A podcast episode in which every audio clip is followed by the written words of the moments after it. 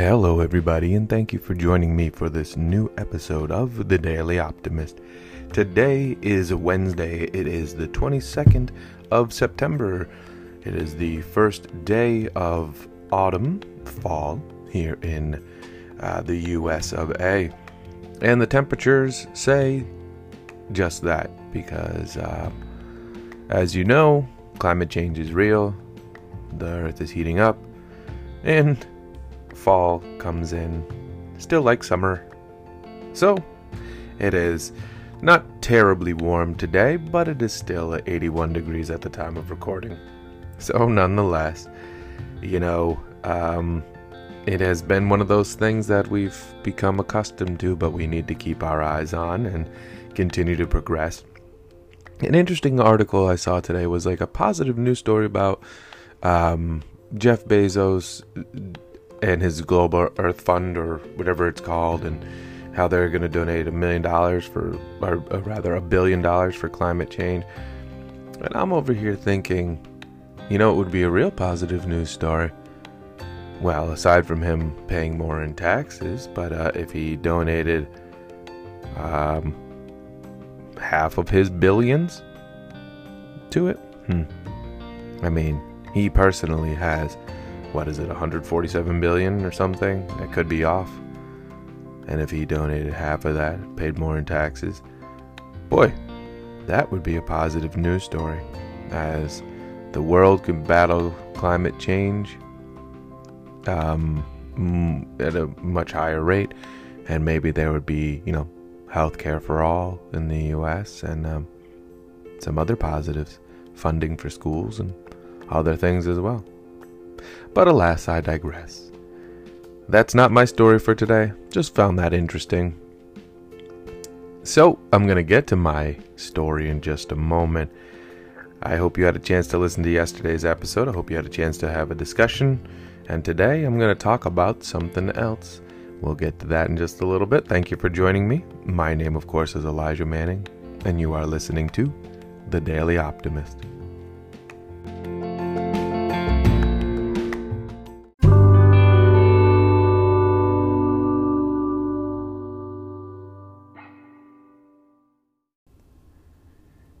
So there's a story that is from Melbourne, Australia today. Um, I found it on N P R dot org, and it is by Rachel Treisman, and I could be mispronouncing her last name. Apologies if I am.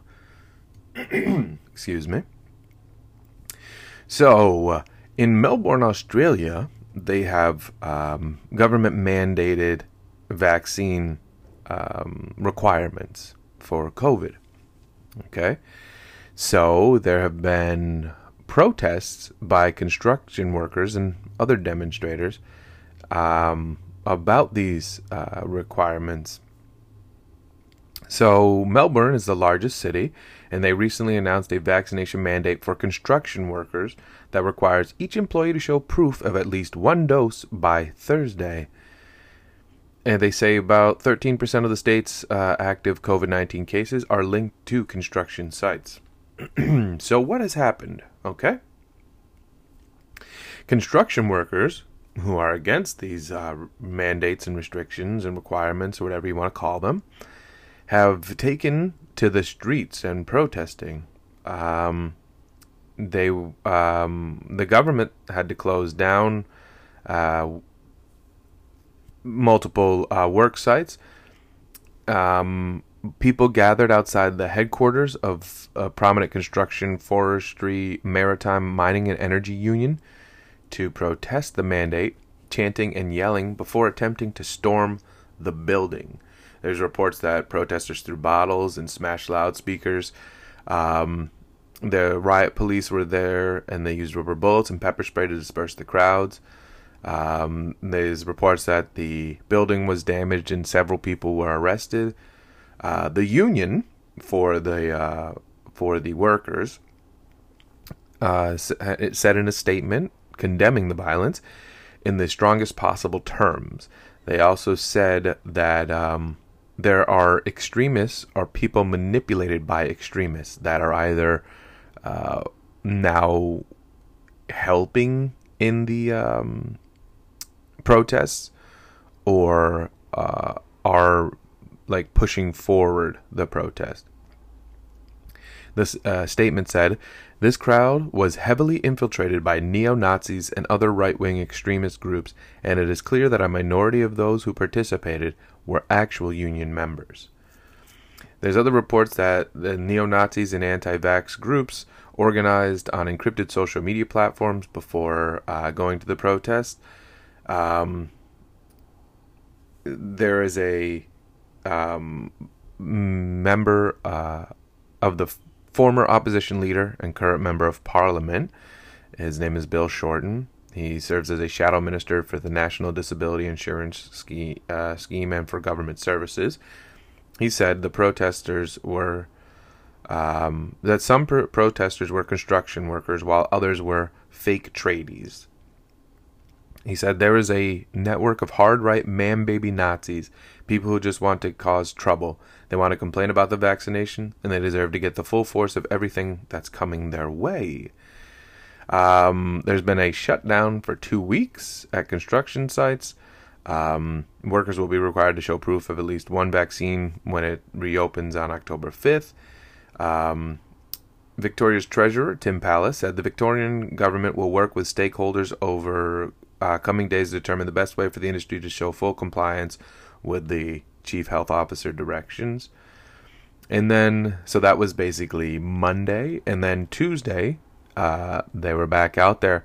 Protesters dressed as construction workers. They assaulted officers, smashed police car windows, hurled bottles and stones, and damaged other property.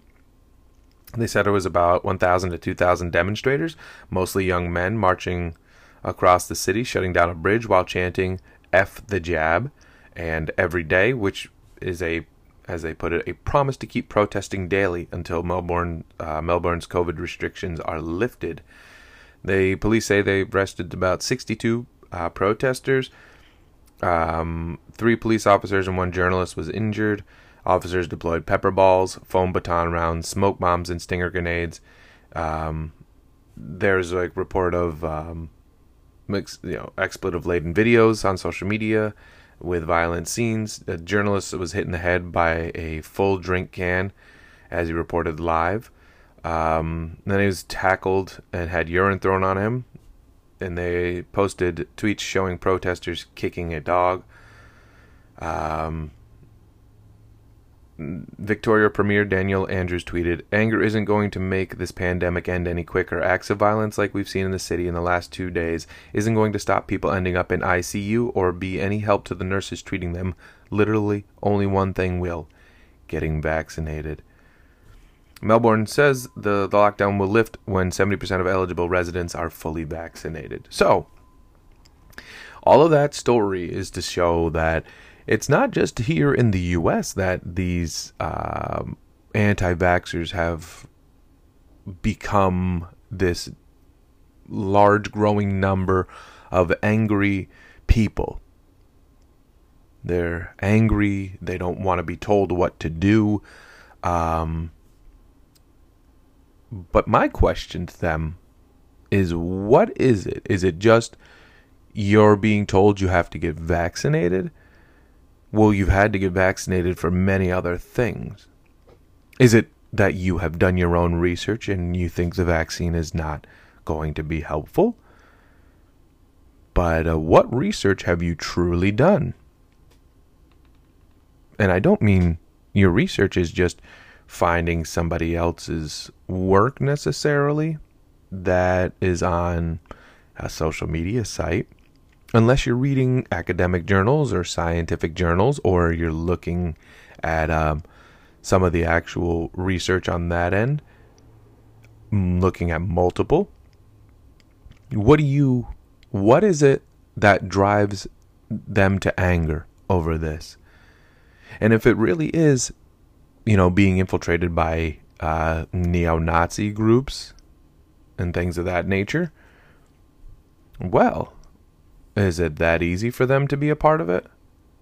So, there, is there something bigger here about you're worried about government control?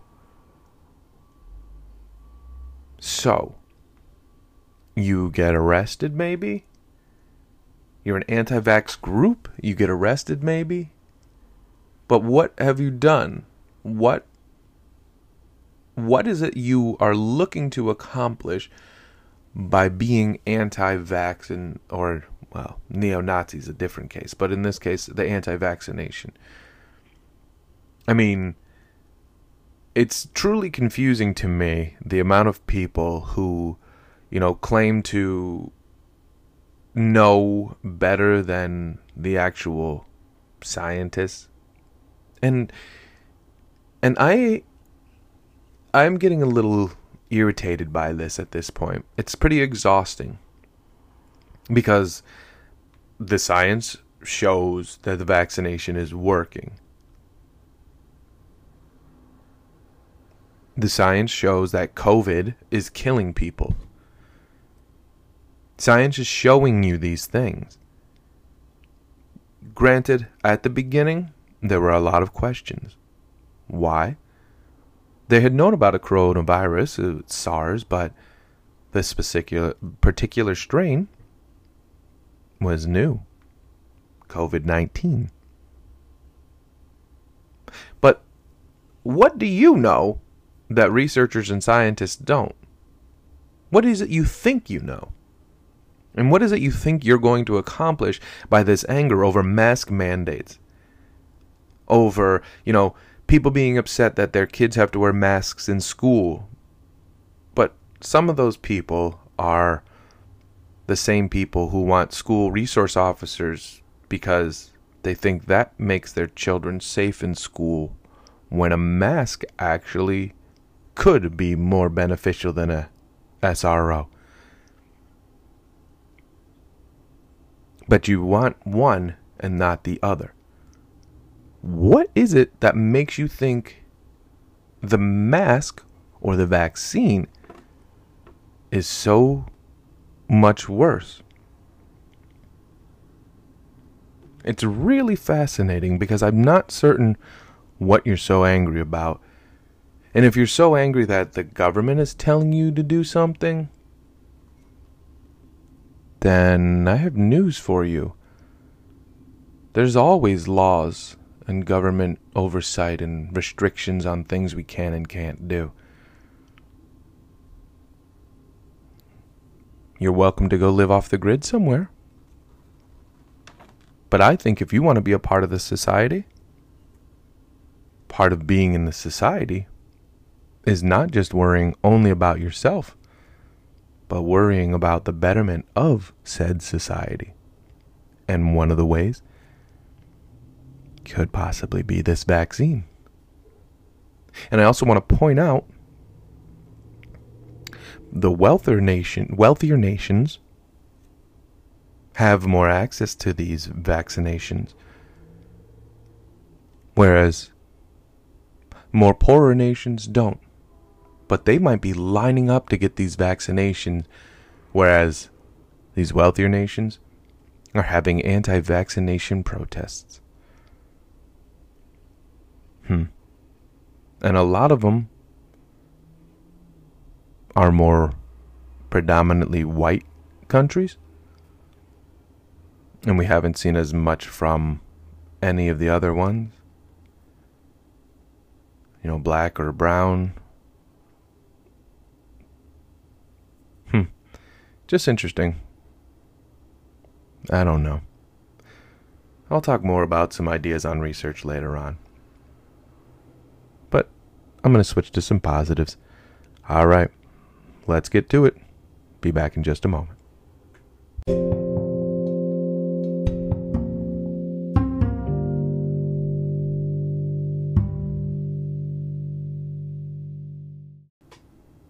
It's time for some positive news. All right, my first positive news story comes from, well, I found it on two different places. It is on liverpool echo dot co dot u k um, in an article written by Lee Grimsditch. And then it's also on uh, sunny skies dot com. And they took uh, that article and kind of uh, repurposed it a little bit. But there there was like a, a tiny bit more information. So I'm going to use both of them. So the story is, a uh, mother named Sophie was out with her, um, without with her daughter. She had taken her two children, rather, um, her five-year-old son and her two-year-old daughter, to out to dinner. And they went to a uh, place that has a little play area. And she says, they have a little children's play area in there. I was on the grabbing machines, and I was trying to win my little girl this pink and purple teddy that she really wanted. I had to go three times but failed. I just couldn't do it. There was a little boy that stood next to me watching me do it. I said, it's your turn now. You can have a go. As she says, I, I went back to the table to eat dinner, and shortly after, the little boy came over and said, I've just won it for your little girl. And he was holding this little teddy bear. And she said, I, I, you don't need to do that. And he said, no, no, I've won it. And she said she was uh, nearly in tears for how uh, how much of a nice thing this was. The boy was uh, ten years old, and he gave it to her two-year-old daughter, uh, that cute purple and pink uh, little toy. And um. She she goes on to say, I saw him go back to his table where he sat. I took uh, two, um, well, it's not dollars, but out of my purse and went and gave it to him and said, thanks very much. His parents were like, what's happened? So she explained what happened and said, he's a lovely little boy. And uh, that was pretty, pretty nice thing for that little young man, ten-year-old boy to do. So thank you, young man, for your work, and thank you, uh, mother, for sharing this story. Much appreciated. My second story comes from uh, Good News Network, and it seems it's by Andy Corbley again, and it is about rare rhino species see dramatic population growth from just one hundred to three thousand seven hundred today as poaching falls. All right, so over in um. Asia, there have been a plummeting um, rhino, uh, and there's an inter- International Rhino Foundation that, you know, has been uh, studying and keeping eyes on them. Um, they report on the state of the rhino. That's what the report is, which this year highlights that even in the midst of a rare pandemic, dedicated individuals in a dozen countries are working to keep rhino numbers healthy and recovering. The I R F has invested twenty million dollars worldwide into rhino conservation projects over the last ten years, and it's starting to pay off. Um, the largest success come by uh, way of the greater one-horned rhino. Again, this is according to the Andy Corbley Good News Network article. And it is native to India and Nepal. During the early nineteen hundreds, there were um, around one hundred left. Today, there are three thousand seven hundred, and that is... is going to continue to increase, they say. Over the last eight years, poaching has uh, dropped from forty-one in twenty thirteen to just one at present day. Um, in the Indian state of Assam, rhinos can be found in four protected areas, and this year the population in uh, the Manas National Park, which is on the border of Nepal, reached uh, forty-seven individuals, having only established with four just a few years ago. That's pretty impressive. Um, Nepal also saw an increase of one hundred seven greater one-horned rhinos in their country. Then there's Javan rhinos in Indonesia, which welcomed four new calves into the world. Um, the species up to seventy-five. That's almost double the number of Javan rhinos from twenty eleven. In Africa, the black rhino has seen an encouraging population increase of sixteen to seventeen percent, they say, over the past decade. So uh, poaching has dropped uh, as well. In, Zab- in Zimbabwe, black rhino were reintroduced after a thirty-year absence and are growing steadily. In Kenya, anti-poaching efforts have dropped the number of rhinos killed to zero this year, down from fifty-nine in twenty thirteen. Uh, that is pretty impressive. Nina Fassione. Uh, she is the executive director of I R F, and I could be uh, mispronouncing her last name. She says, we must act today to ensure these marvelous creatures can thrive for future generations. Let's continue to build on our successes of greater one-horned black and Javan, ri- Javan uh, could be mispronouncing that, rhinos, and reverse the declines for Sumatran and white rhinos, working together so rhinos can continue to thrive on Earth. All right, so great work to the I R F and to any um, anti-poaching that has been happening as well throughout the, the world where these rhinos exist. So that is uh, good news. I thought that was a pretty interesting story to read. But a lot of that came through what the I R F does and uh, research. Oh, that brings me to my step thought for the day, if you will. And I talked about it before, but I'm going to talk about it again. And I'm going to just put it out to you as in, you know, when you think of research, you probably think of maybe, you know, a scientist in a lab doing research. Um, maybe you think of somebody writing a book doing research. Well, research doesn't have to be just limited to, um, you know, it being your profession or a profession of someone. Research is something we all should do before making a decision. There's possible that you've done research if you were buying a car, right? You had to do some research on it. Or did you just take somebody's word for it? Did you just take your friend's word on Facebook? Or did you look at what more people say?